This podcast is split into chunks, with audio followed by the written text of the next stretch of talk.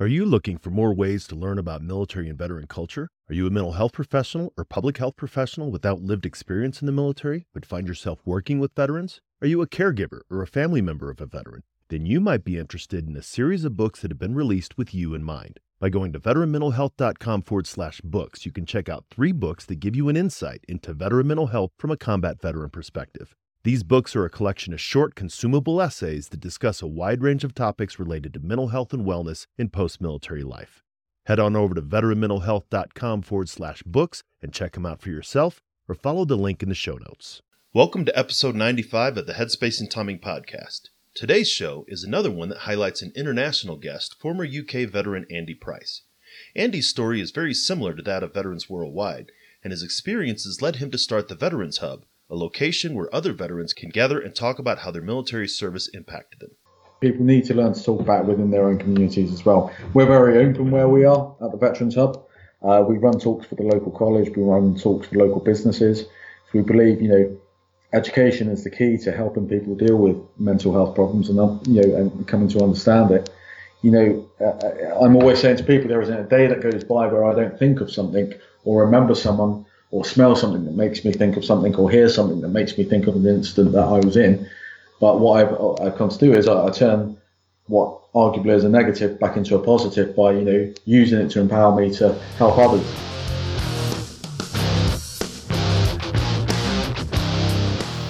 Welcome to the Headspace and Timing Podcast, a show dedicated to breaking down the stereotypes around veteran mental health. My name is Duane France, and I'm a retired Army non commissioned officer and a combat veteran of both Iraq and Afghanistan. After retiring from the Army, I took on a new mission as a clinical mental health counselor for my fellow service members.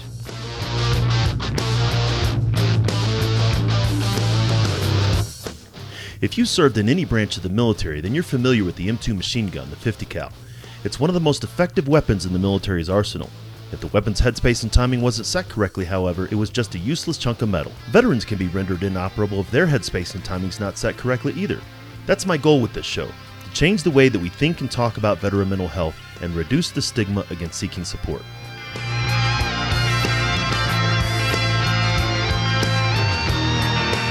Each week, we'll talk with mental health professionals, veterans, and those who support service members, veterans, and their families. We're going to have real and honest conversations about a topic that most just don't like to talk about veteran mental health. Let's jump into this week's conversation.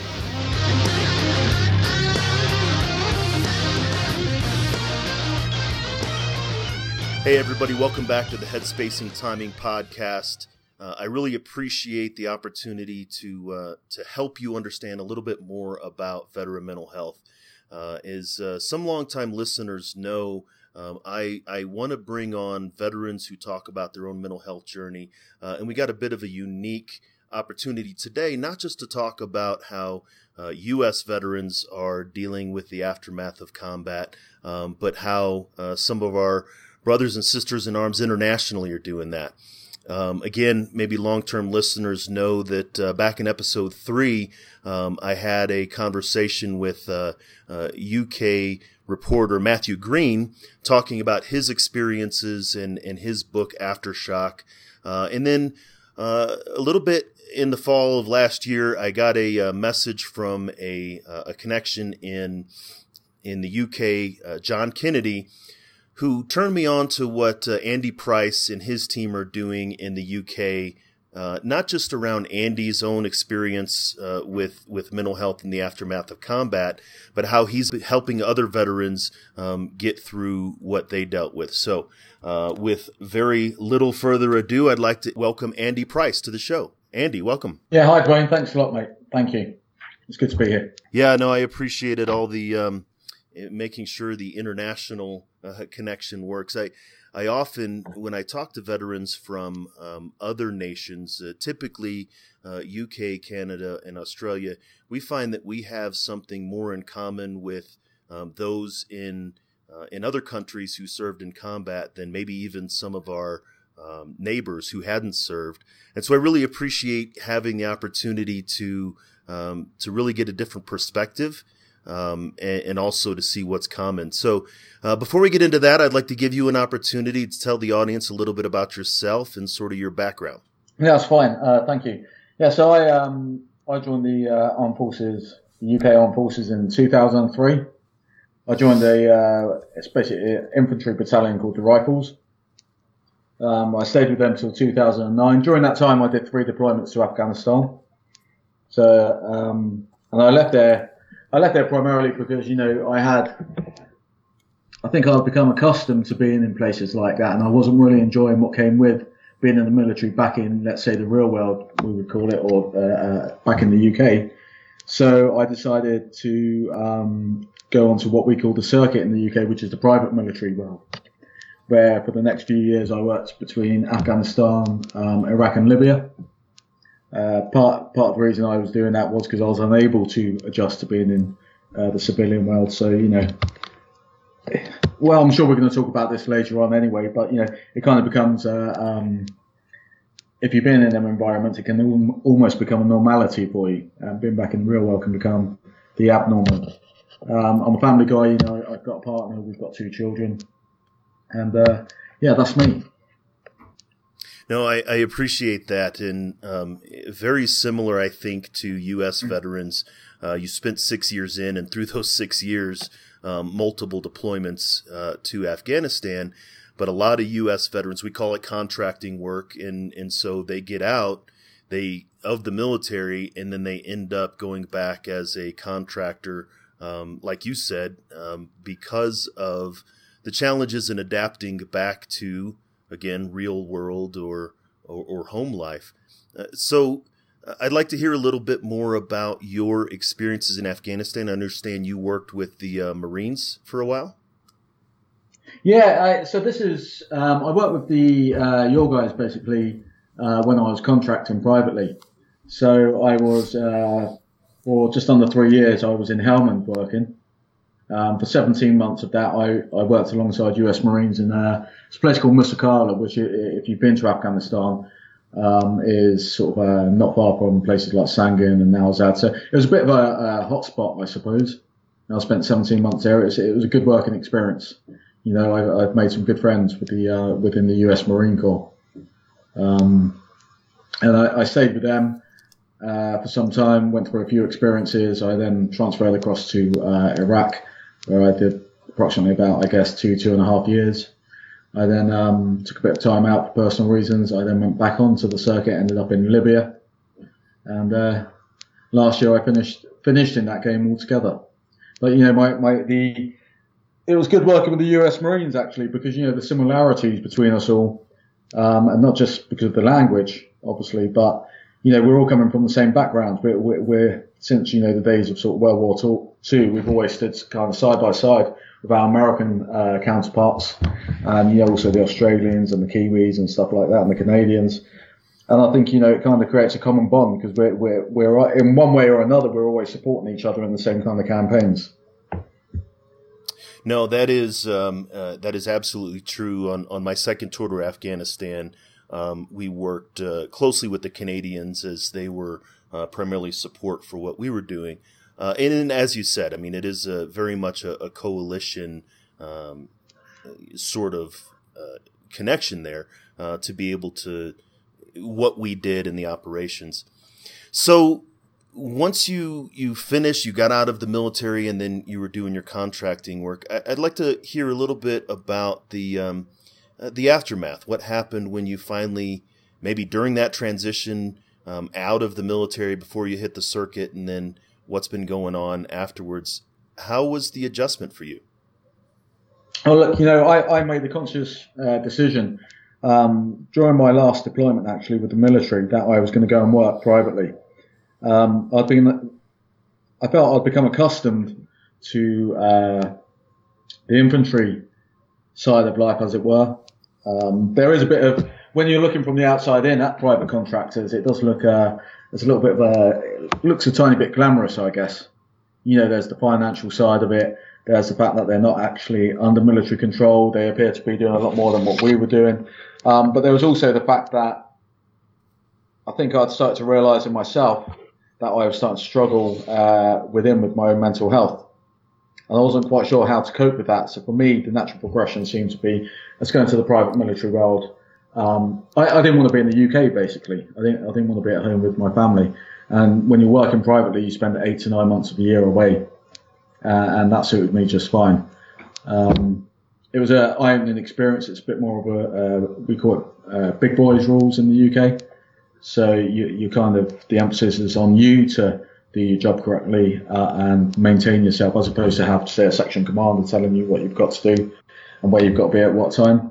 Um, it's a really interesting experience. Arguably, though, it just it just uh, added to the problems that were already building up within me. And, and you've been uh, really vocal um, online and, and through uh, the Veterans Hub about what those challenges were. Um, from what I understand or, what I know about uh, sort of uh, not just mental health support but medical support, there is no um, Department of Veterans Affairs in the UK. Um, in and so, how was it for you trying to adjust to once you're finally done with everything to address some of those mental health concerns? Right. Yeah. Let me say firstly, uh, I know um, everything's not perfect across in the states. I know that, and even the uh, Department of Veterans Affairs, I, I, know they have their own issues. But I do wish we had something like that over here, and it is being discussed in uh, within the Ministry of Defence and within uh, Parliament at the moment. However, you know, if it does happen, it's going to be a long way off. But yeah, the, you know, it's kind of um, support in the UK is not what it should be. You know, we've been involved in conflict for, especially within the Middle East, you know, after 9-11 and everything like that, and also with the uh, second Gulf War just before that, we've been involved in conflict now for what, coming on two decades, you know, one way or another. And some of these, uh, some of the people that have been in it deploy continuously throughout that time. You know, so that's longer than the two world wars put together. And, uh, and we're coming back and, you know, we're kind of just thrown to the wolves, as it were. We're just, we demob um, there's no transition period. Um, transition is usually, you know, from, from, operations to being back in the UK, it's three or four days. It's called our, um, our transition period. And then if you leave the military after you get back, you know, they said there's a 12 month period where you're going to transition or transist out of the military into Civvy Street. But during that time, there's there's really no sort of no guidance as to what it's going to be like to be back in Civvy Street. Um, and there's no follow up either. So, you know, whatever it is, whether you've got a, a, physical injury or a mental health injury, you're passed over to, you go from the military to uh, being passed over to our uh, National Health Service. Um, the National Health Service are undermanned. They're, they're, you know, financially they're struggling and also they have no experience of supporting veterans. So what you find is a lot of the guys um, either get forgotten about or they go into the NHS um, and find that the uh, support is inadequate because people don't know how to deal with veterans, and they just end up falling by the wayside, which is why we have a problem with uh, guys living on the streets. We've got a huge problem with uh, suicide in the UK uh, within the veterans community. Um, it's epidemic, some would say, and it's just, you know, it's just it's not a good situation for us to be in. We don't have the patriotism that you guys have towards uh, veterans you know, when I've come to America, I've seen a distinct difference between how civilians look at veterans uh, over there as to how we're looked at over here. You know, there doesn't seem to be any kind of recognition, and that's not necessarily what we want over here. You know, it's a job we're doing, and you know, we've done our jobs. Uh, and we don't want pats on the back everywhere we go, and we don't want people cheering everywhere we go. But it would be nice if there was some kind of acknowledgement, you know, from those in a position to make life a bit easier for us um, if they did that, you know, in return for what we've done for them. No, that's a that's a great point, uh, especially seeing it from a a U.S. veteran standpoint, and you've heard it before. I'm certain that you know we can get kind of uncomfortable, you know, kind of thank you for your service and and what all that means. Uh, and then I also see veterans, and we saw this especially after Vietnam uh, for the Vietnam veterans for about 15 years, where um, not just their service was taken for granted, but it wasn't just acknowledged at all. Uh, and it's hmm. interesting mm. to hear that that's sort of the uh, the way that the um, the non-military population in the UK responds to veterans. Yeah, I mean, on the face of it, you know, um, especially with the organisation I'm running now in, in, the part of the UK that I live in, on the face of it, you know, there is a kind of a, a, a underlining respect there and everything like that, and we have seen that locally. But I think it's uh, there's a lack of education within the public. They don't really understand the consequences of going into conflict. um, because there's a, a kind of a uh, economic crisis in the UK anyway. You know, so emphasis that you know for the public as a whole, you know, the priority isn't supporting the guys and girls that have been overseas. Um, if you take me as an example, actually, you know, uh, sort of April time 2017, I had uh, wrong, sorry, uh, 2018 actually, I think it was. I had um, quite a, a, substantial breakdown, basically. Um, and during that period, um, I was unable to do anything for myself, and my partner was trying to get me support. So, you know, she, she took me to an organisation we have over here called Combat Stress, which is a charity set up and financed by the government to support veterans. Um, and she said, you know, my partner is suicidal. He's made a plan to take his own life if he goes back overseas. Um, he's been diagnosed with PTSD. You know, we need support. And they said, you know, there's a 10 month waiting list, you know, before we can get anyone to see him. So she took me to the local hospital, to the accident and emergency ward, and said, I would like some help with my partner because I feel that he's tried to take his own life. He's a danger to himself and people around him. They turned us away because they said they didn't have the experience or knowledge or manpower to support a veteran going through that. Yeah, and it was just a continuous thing for about a week. We were getting turned away from everywhere because the waiting lists are so long, and also the people don't have the experience to support us. Funnily enough, this is you know the whole idea of peer support came from because during that period there was a U.S. Marine that I was um, in Helmand with for seven months. She's a godparent to our youngest daughter, and she she actually flew over to spend a couple of weeks with us before she went. Uh, she was going to tour Europe for three months.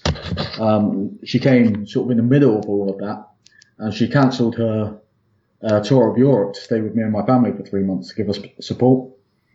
And where the uh, health services were lacking and the government was lacking, actually just being able to sit down and talk with someone who had been through them, you know, shared experiences with me overseas, who had been there when I was injured, etc., etc., you know, uh, um, made a massive difference to me and helped bring me back down, you know, onto this kind of plane that we're on. You know, the similarities between your experiences, as, as you had mentioned earlier, yes, um, everywhere has its own challenges, and, and much of the similar ones, those individuals who are familiar with and equipped to support veteran mental health, there's such a long wait list. And then there's another group of individuals that you can get in immediately, but they don't understand that veteran culture. Um, and then your experience with the Marine who came over, it, it, it boggles my mind that a, a U.S. vet traveled to the UK and gave you better support than you were able to get at home. And, and that yeah. goes to reinforce the idea of um, those that we served with may be better equipped um, than those who have never served to be able to provide that support.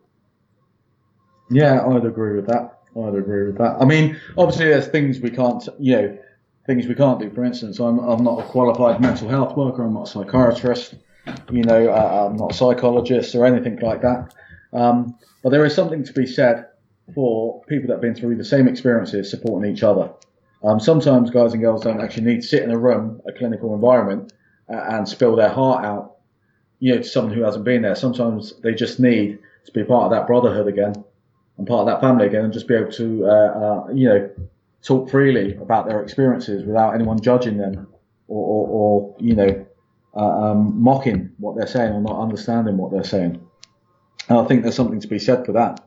I absolutely agree. There, not every veteran needs to sit in front of a therapist. Um, there's different levels of um, maybe challenge and discomfort. If we're if we're dealing with something as complex as post traumatic stress disorder on top of depression and things like that, uh, obviously we want to make sure that someone's safe from you know harm of, of self and others.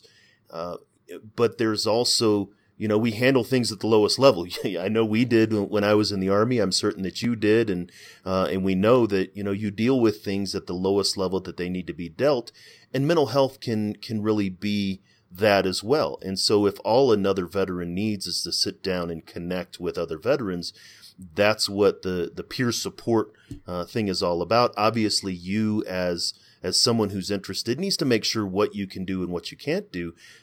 I get the sense that's really where the Veterans Hub started.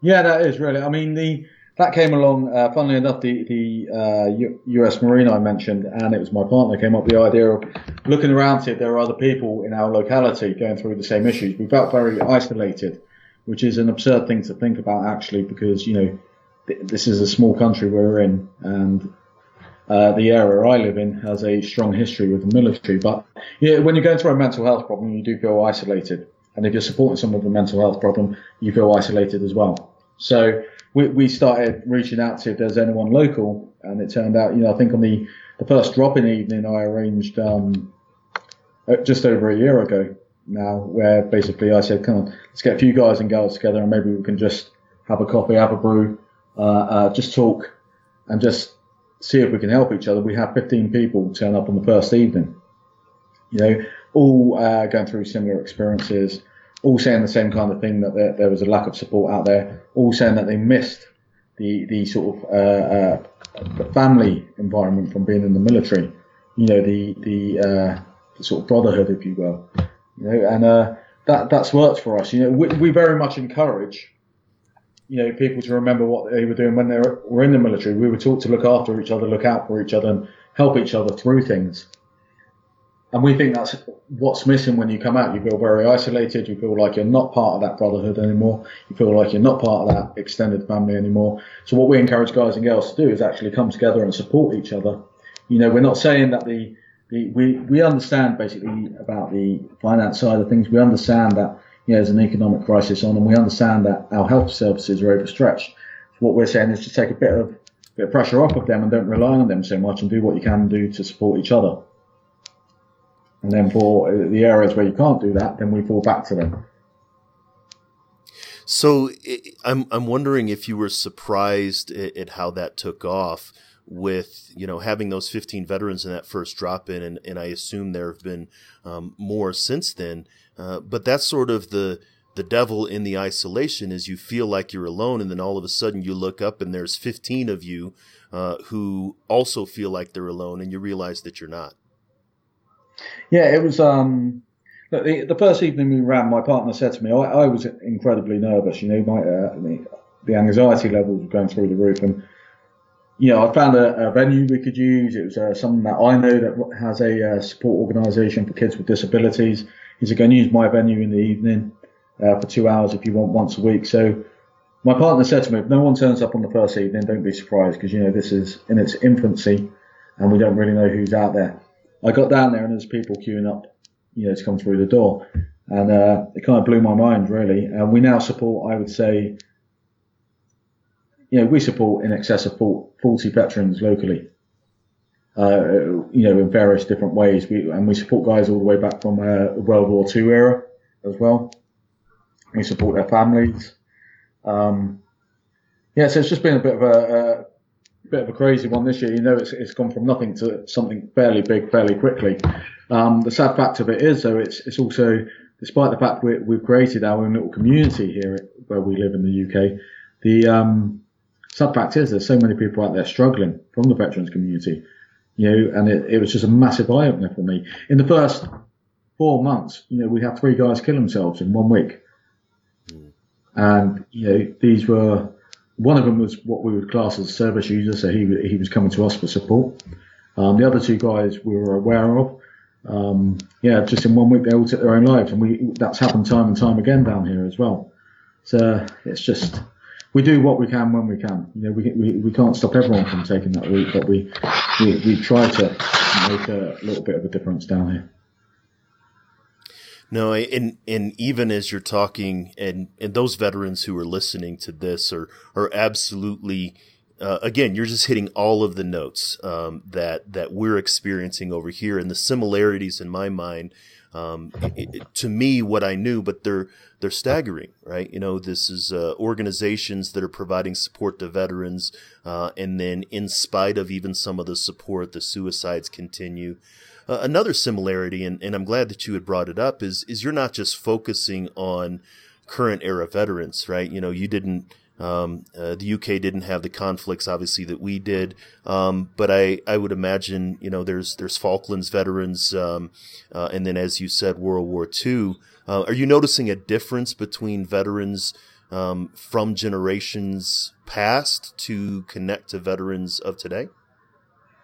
Yeah, the uh, I mean, I, uh, funnily enough, I was speaking to one of the guys from World War II the other day, a guy called Peter Price, same surname as me, and he was saying to me, you know, he, there isn't a day that goes by where he doesn't think of that conflict, or think of the situations he was in, or think of the guys that he lost. But it was a, it was a different era, and they were taught to deal with it differently. I think, you know, there was very much a mental health problems weren't accepted at that time in the way they are now. There was no support for these guys and girls, and they very much went on to lead the lives that they led. And there was arguably there was more suicides back then than what there are now. Uh, um, but it's the same thing, you know. If you speak to someone from World War II, if you speak to someone from the Falklands, uh, they're all saying the same thing. You know, it's the it's the adjustment from being in a situation like that to being back in what we class as being the normal world, you know, the real world. Um, it's the fact they suddenly lose that comradeship, they, they, they lose that family. You know, at, at, best case scenario, you've got a small payout financially and you get a medal and that's it. And then you're expected to crack on with your life when arguably you've been through some of the most traumatic experiences that anyone can experience, you know, throughout a lifetime. And it's just really sad to see how many of these guys from conflicts gone by, you know, um, have spent you know years struggling with their own mental health and just keeping it to themselves because they came from an era where they were taught not to talk about it, and they felt you know, and because people didn't talk about it, they felt they were the only ones. That's how isolated they felt. Yeah, if you'll forgive me for uh, perhaps using a British idiom, but the uh, the idea of the stiff upper lip, right? You know, that's the um, you know we, we come back, and, and that's the same thing we experienced with the uh, our post World War II generation. I've mentioned it before, um, where both of my or two of my uh, three grandfathers, my modern family. Um, served uh, in World War II or in the World War II era, and none of us knew about it um, until, at least I didn't know about it until after um, you know I yeah. had deployed. And so it was one of those things that generationally, uh, and and I think back to this uh, the, the, World War II veteran. Um, he's got to be in his 90s. Um, the the conflict has played over over in his mind. We're seeing the same thing with Vietnam veterans. We're 50 years on from Vietnam, and I talk to Vietnam veterans as a clinician who've said there's not been a day gone by over the last 50 years that I haven't thought about what happened in 1968 and as you said, that can be challenging for anybody to bear, but definitely to bear alone.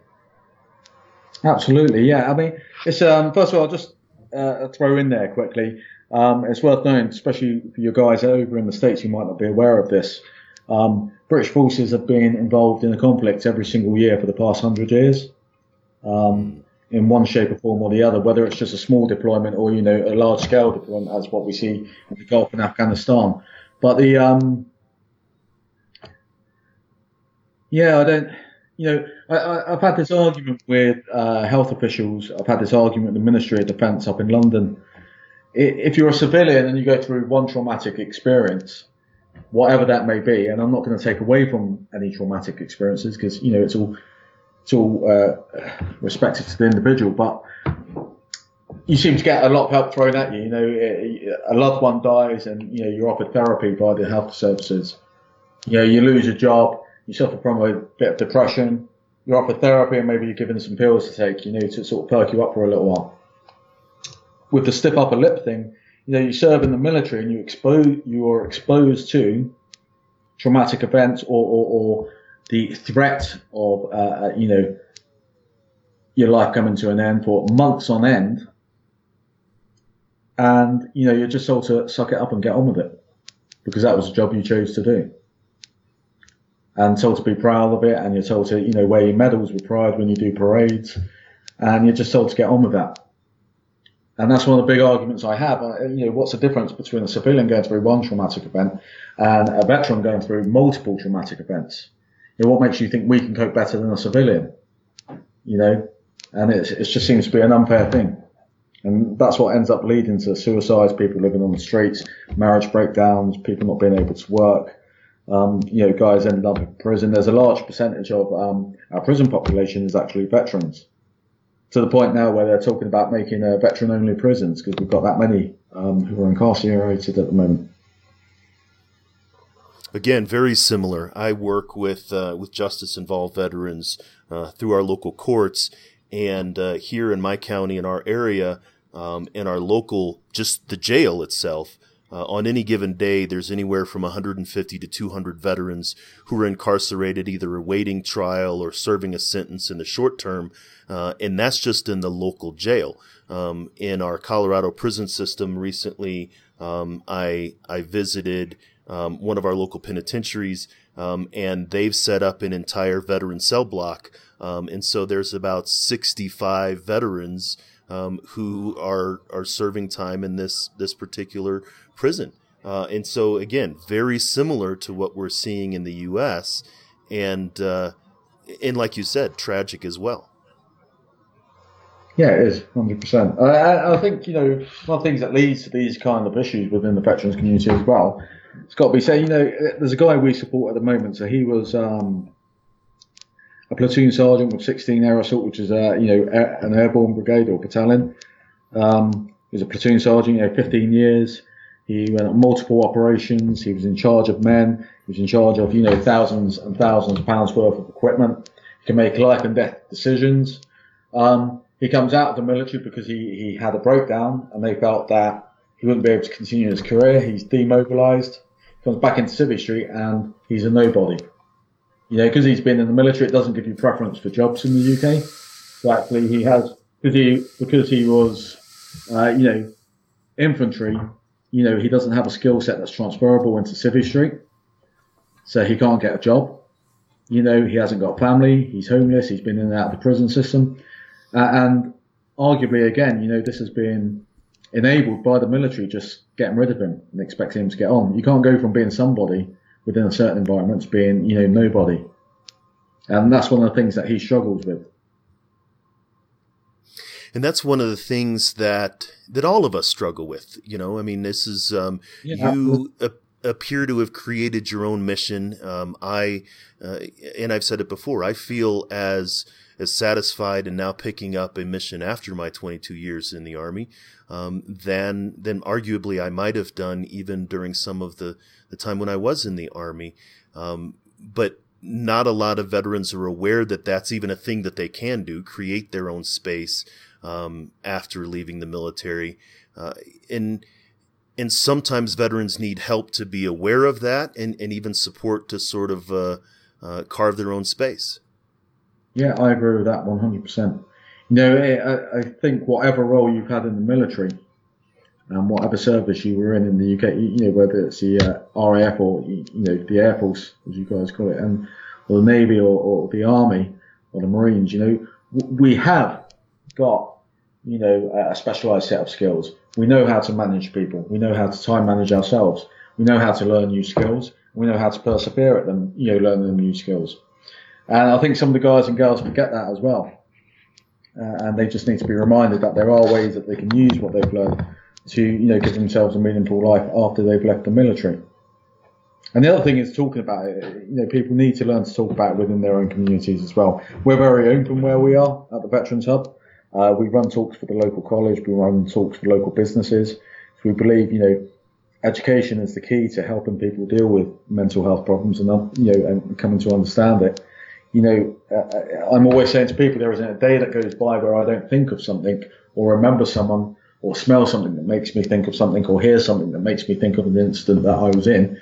But what I've, I've come to do is I, I turn what arguably is a negative back into a positive by, you know, using it to empower me to help others. Does that make sense, Duane? I, I can go on a little bit. No, absolutely. it, it does make a lot of sense. Uh, it, it makes so much sense again because I, I hear the same thing. Um, I, I feel the same thing. You know, it's again, this isn't this isn't for us, you know, like John Rambo having flashbacks and and, and taking over a town. Um, but we're always going to see post-military life through our veteran filter and with our uh, accumulated experiences. Yeah, and, and so the idea of of you know what we went through impacted us it would it's not bad it didn't make us crazy but that idea of being able to um, to be able to communicate that to others. That's what you've done with the uh, the Veterans Hub. Yeah, and, it, and it's just on that one, it hasn't made. I, obviously, I mean, I, am diagnosed with uh, like a complex PTSD, I guess, uh, um, depression, anxiety. You know, so yes, I do struggle um, with what I have. I look at it as just being an illness that I have to manage.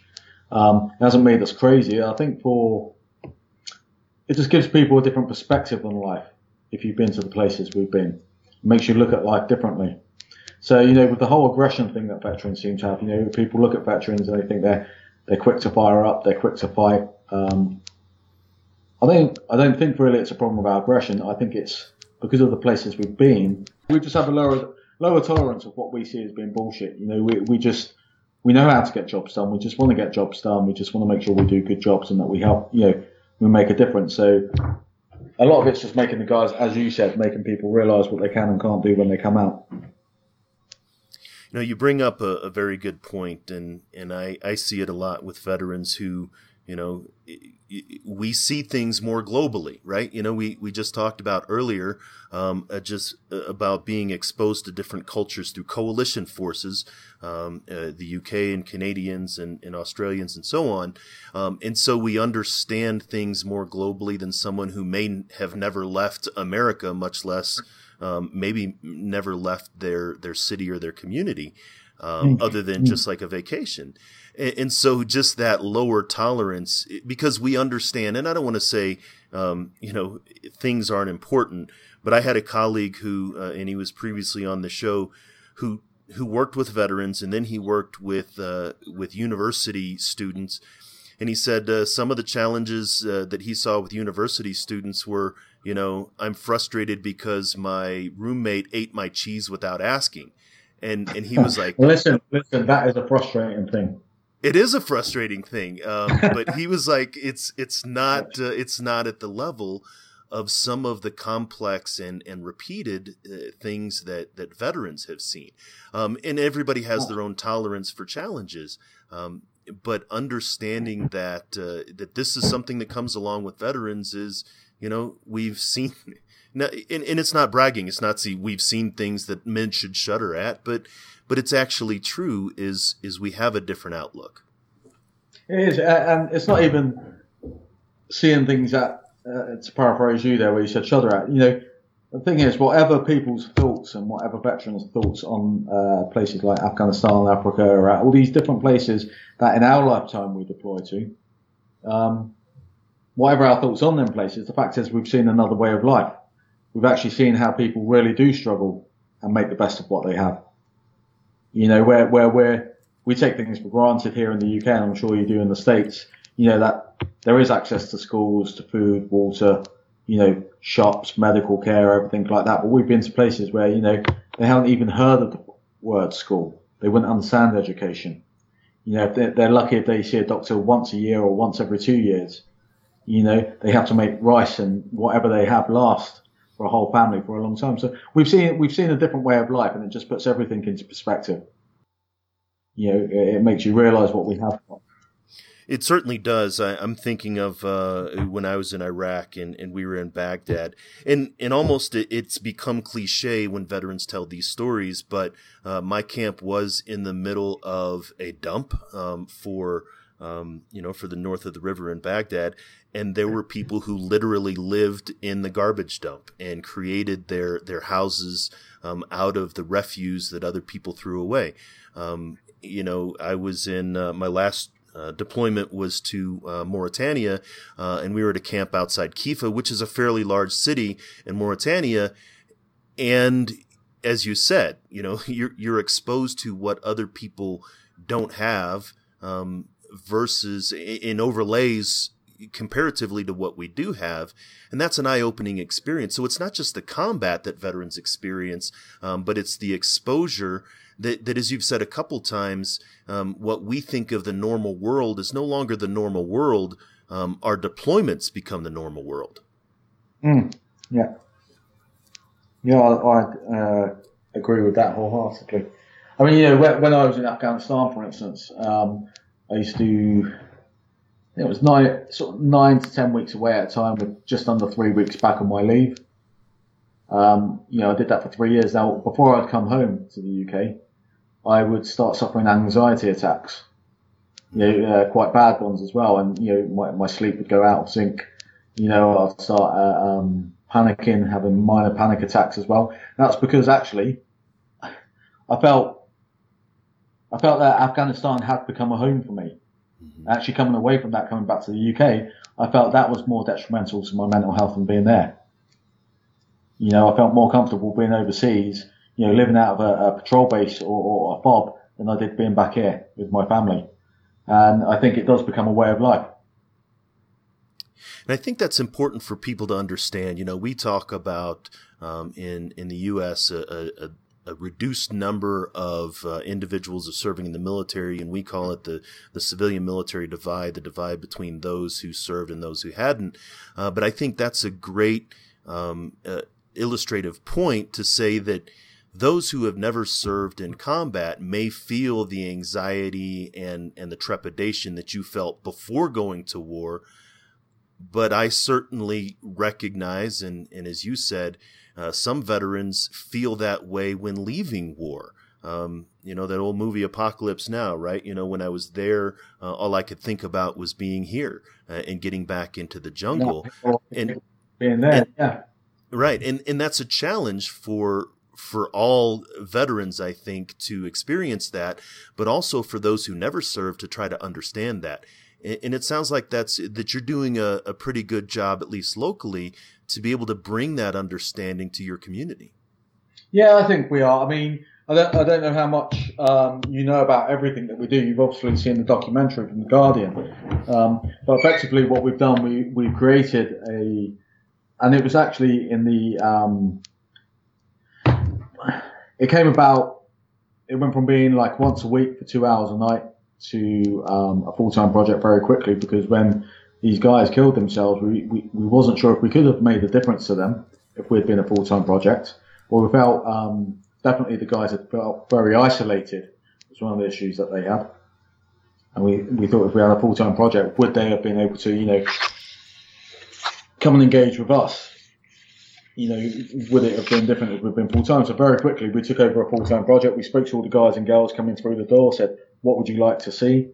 They said they would like a sort of a, a uh, coffee shop stroke cafe that would be open to the public um, during the daytime so that uh, the public could see what we were doing and could also engage with the guys and girls and learn more about us so they could have a better understanding of the veterans living within their community.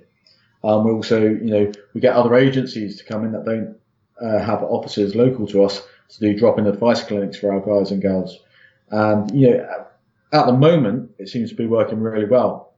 Um, just when I left there today to come back to do a Skype call with you, you know, I think we had about uh, 20, 25 people in the cafe, a mixture of civilians and, and veterans, um, all engaging with each other, all talking. We had kids there, you know, we've just taken over um, a large uh, green area, so we've got some gardens now. We're going to be putting a, a gym into the gardens. We're going to be putting um, some working allotments because the guys want to uh, produce vegetables and work together to do that. So it's um yeah, it seems to be going well. And by doing this, we've managed to get the local community to engage with us as well. So, you know, yesterday we had loads of school kids come down who have raised some money for us. Um, you know, we have local businesses come down to see what we're doing and they learn from us because we're so open about our experiences and we're so open about the mental health side of things. You know, they see that happening, so they ask us to give them advice. And, you know, I, I think we're making a difference locally anyway, Duane.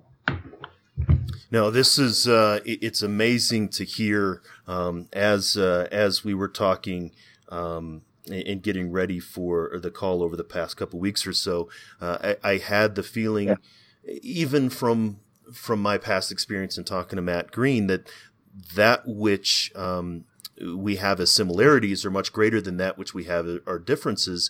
Um, and, and, I've seen the same kind of thing here in the states um, where veterans will come together um, and essentially take it in their own hands and say that um, you know if if no one else is going to do this for us we need to do this for us and again it doesn't it can be therapeutic with a little t where it doesn't necessarily have to be therapy with a big t um, whereas i'm mm-hmm. certain that when it does get to that point you and your team are aware and then have the ability to connect the veteran um, to to let's say the next level of care with mental health yeah, correct. Because there's so, uh, and I'm going to use my area for an example, but there's no effective support where we live.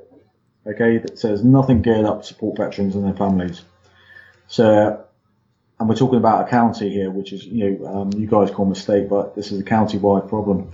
So we put ourselves in a position, we're continuously learning daily and we're, we're testing and adjusting all the time, but we put ourselves in a position now where we're able to call upon other services if there's something that we know is beyond our scope of operations. So we can refer people to certain health services, we can refer, refer people to certain charities. It takes a bit of a strain of them because they're not having to go through the hundreds of sort of uh, assessment forms that they get sent. You know, so we are making difference. And throughout the country, actually, what you're seeing now is in one shape or form or the other, you're seeing lots of veterans doing similar things. You know, by doing this, we found out about other organisations, whether they work full time, whether they're working just once a week, twice a week, they're doing similar things. Uh, um, you know, not maybe with the same sort of uh, um, uh, spackers us. I, you know, we've got a coffee shop and everything, but I know guys that organise weekly walks out over the hills and stuff up in the Brecons for guys and girls. We've got guys who organise fishing trips. We've got guys who just organise, you know, gym sessions. Whatever it is, they're coming together to work together because there's no better support than you know each other. You know, this puts me in mind of, of something that happened in uh, in the '80s here in the states, um, in which um, we we have, as you said, the Department of Veterans Affairs, but there's also sort of a sub organization as is part of the Veterans Health Administration called our Vet Centers, which are essentially outpatient mental health counseling clinics, um, similar to the one that I work for in the in the civilian sector. Um, but how the vet centers came about was Vietnam veterans finally looked around and said, "Well, our needs aren't being served," and so they gathered together and created these um, essentially they're separate from the main VA. They're not in the VA hospitals. They're out in the communities. Um, and it sounds like that's what you and, and other, um, veterans, not just necessarily current era veterans, but other veterans are doing, uh, again, to, to address these needs on our own, um, if they're not being addressed otherwise. Yeah, that's it. It sounds like you guys are ahead of the game with that, actually. But that, that's uh, that's essentially what we're doing here. So I was speaking to someone um, the other day from one of the uh, sort of big charities over here, and I, I she was the CEO of uh, one of them, and I was saying to her, you know, we're not, we're not here to tread on your toes, and we're not here to try to take away from what you guys are doing. We're here to complement you, so we're trying to take the pressure off of you, um, in the hopes that locally you can, you know, eventually uh, provide a more efficient service for our veterans that we can't support ourselves. And you know, going back just quickly, it's, it's slightly off subject, I guess, but you know, you've mentioned Vietnam a couple of times, and everyone, I think it's, it's well known um, how the public perceived a lot of Vietnam veterans when they were coming back. You know how they perceived the war, and I, have seen a couple of uh, uh, clippings as well. You know, uh, footage of um, the, you know, kind of the, kind of anger that your veterans faced when they were returning from Vietnam from the public.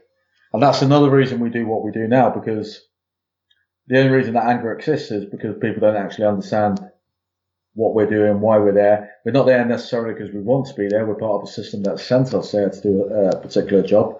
And, you know, people just don't understand that. So we have to learn to be more open. Uh, an example of that would be a few years ago, someone asked me, um, you know, was I proud of the fact that I killed children? You know, and I, I was trying to do kind of a, a yeah, part-time college course so I could improve, improve what, you know, improve myself. And I was asked this, uh, you know, it was a young lady. She said, are you proud of the fact you kill kids? I've never killed a child in my life as far as I'm aware. You know, and I felt, even though that knocked me back, I felt this is, maybe not even her fault. Yes, it was a bad question to ask. Yes, there was no need for her to ask that. But she's obviously got a misconception of what it is we do in the military. So the only way to change that is for us to actually educate and be more open about what it is we do and don't do.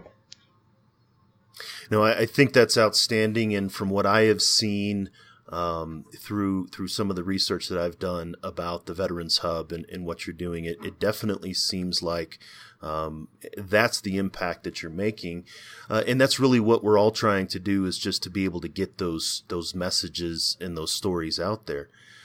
So if somebody was interested, maybe you know, it, it, apparently I have a small following in the UK, um, but if someone in the UK is is hearing about this for the first time and is interested in in seeing what you're doing, um, or uh, those in the US who are, who are maybe interested in in seeing what Veterans Hub is doing, how can they find you online?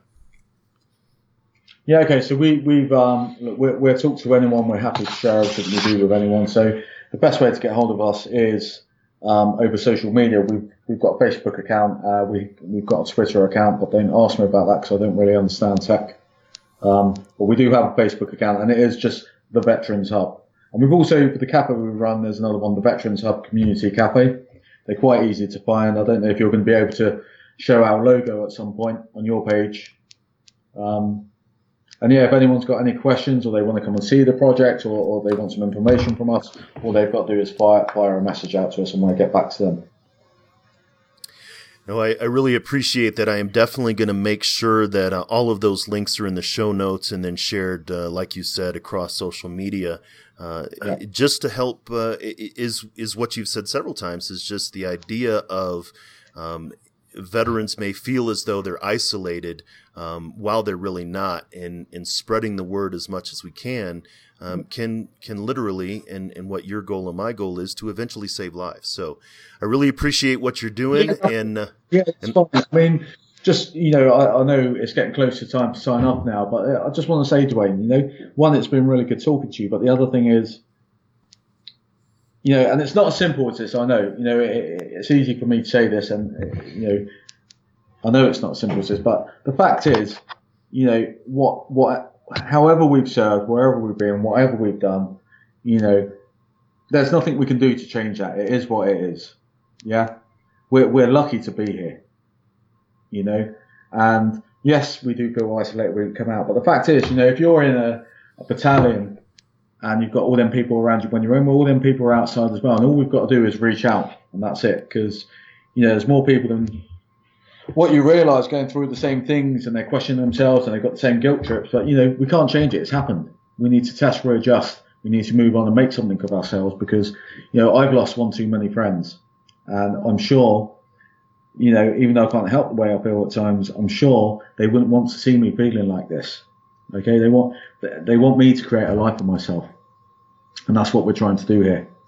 And, you know, I just, if only if we only help one person, if we only change the life of one person, then you know, as far as I'm concerned, we've all achieved something. No, that's uh, that's absolutely the truth, and you know, and sometimes we might talk about that. Uh, you know, whether it's cliche, we may say that, but do we really mean it? But but it's actually true. Um, if yeah, it is, one, it is right. True.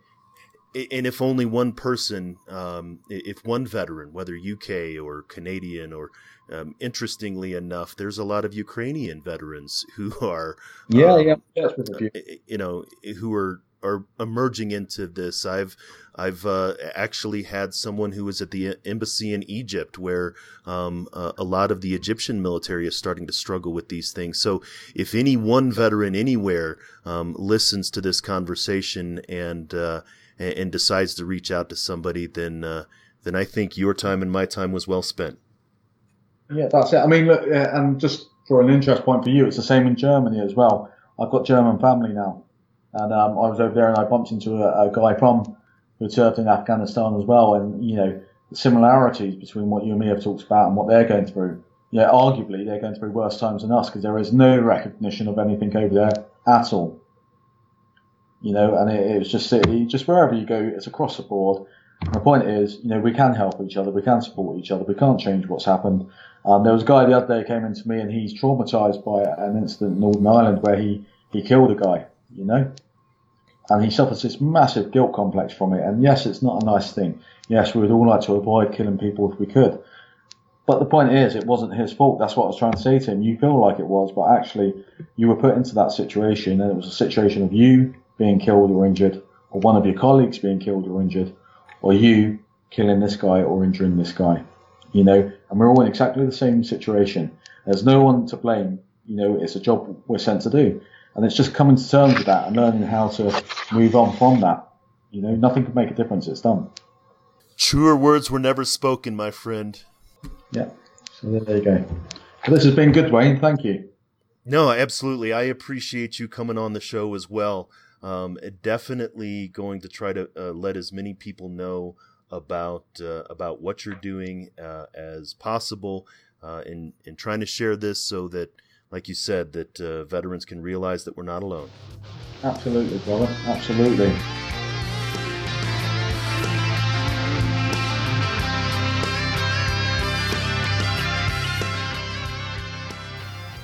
You're listening to Headspace and Timing, where we're trying to change the way that we think and talk about veteran mental health.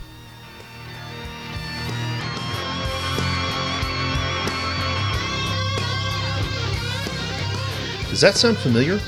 Much of what Andy talks about is the same thing that U.S. veterans experience.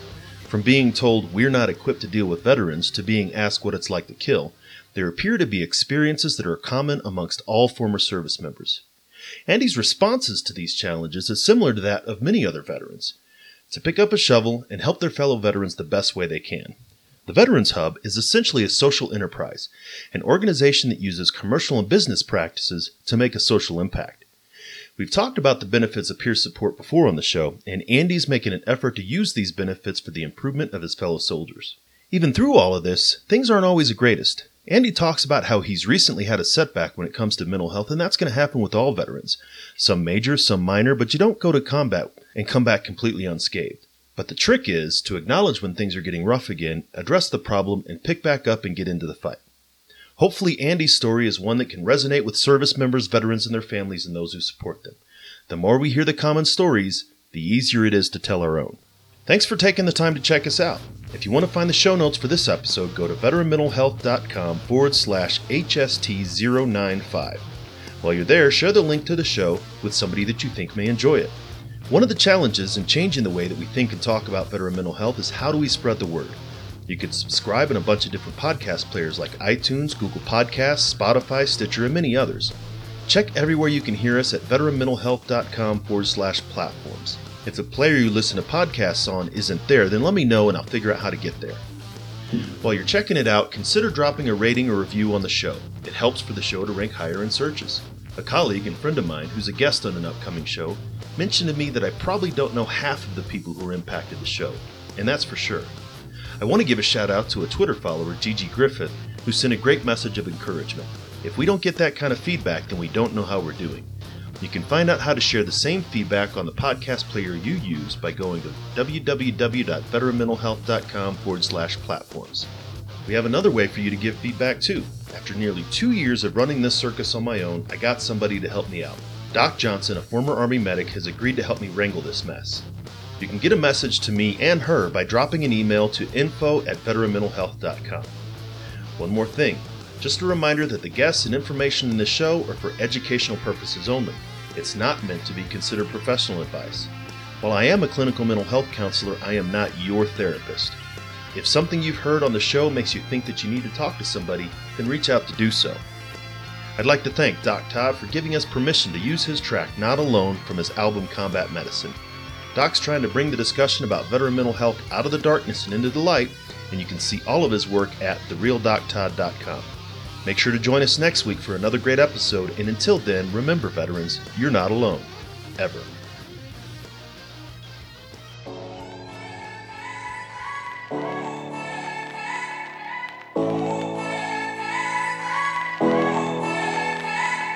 The struggle is real. Found a feast and lost a soul. Eventually, my drinking it got out of control.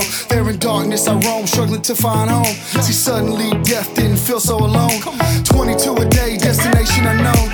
It could have been avoided if you picked up the phone, but now you're gone. So I guess all we get is the tone. Nothing but bone weeds, overgrown, pushing up stones. I've triumphed over enemies, co-created mini me's, broke out facilities that tried to put an end to me. R.I.P. I'd rather grind in tranquility. Authentic Tennessee, embrace my ability.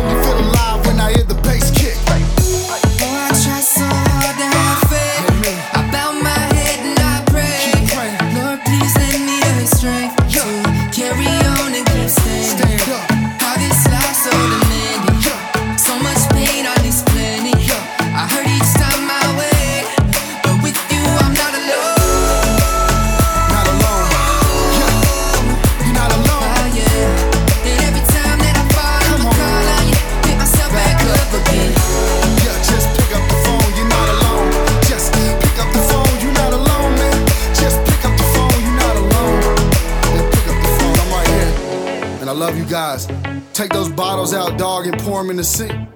Take the needles out your arm and the gun away from your forehead. It's time, man. You've been through enough pain. Stand up. It's time to stand back up. All my veterans, man Army, Marine Corps, Navy, Air Force, Coast Guard. Get up, you know.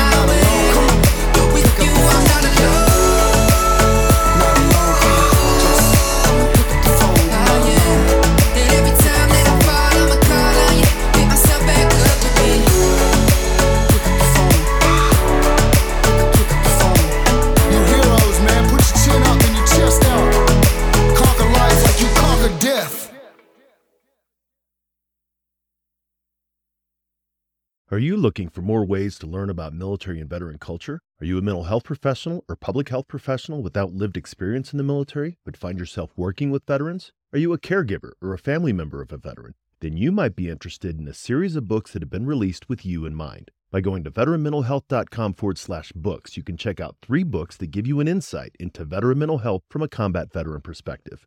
These books are a collection of short, consumable essays that discuss a wide range of topics related to mental health and wellness in post military life. Head on over to veteranmentalhealth.com forward slash books and check them out for yourself or follow the link in the show notes.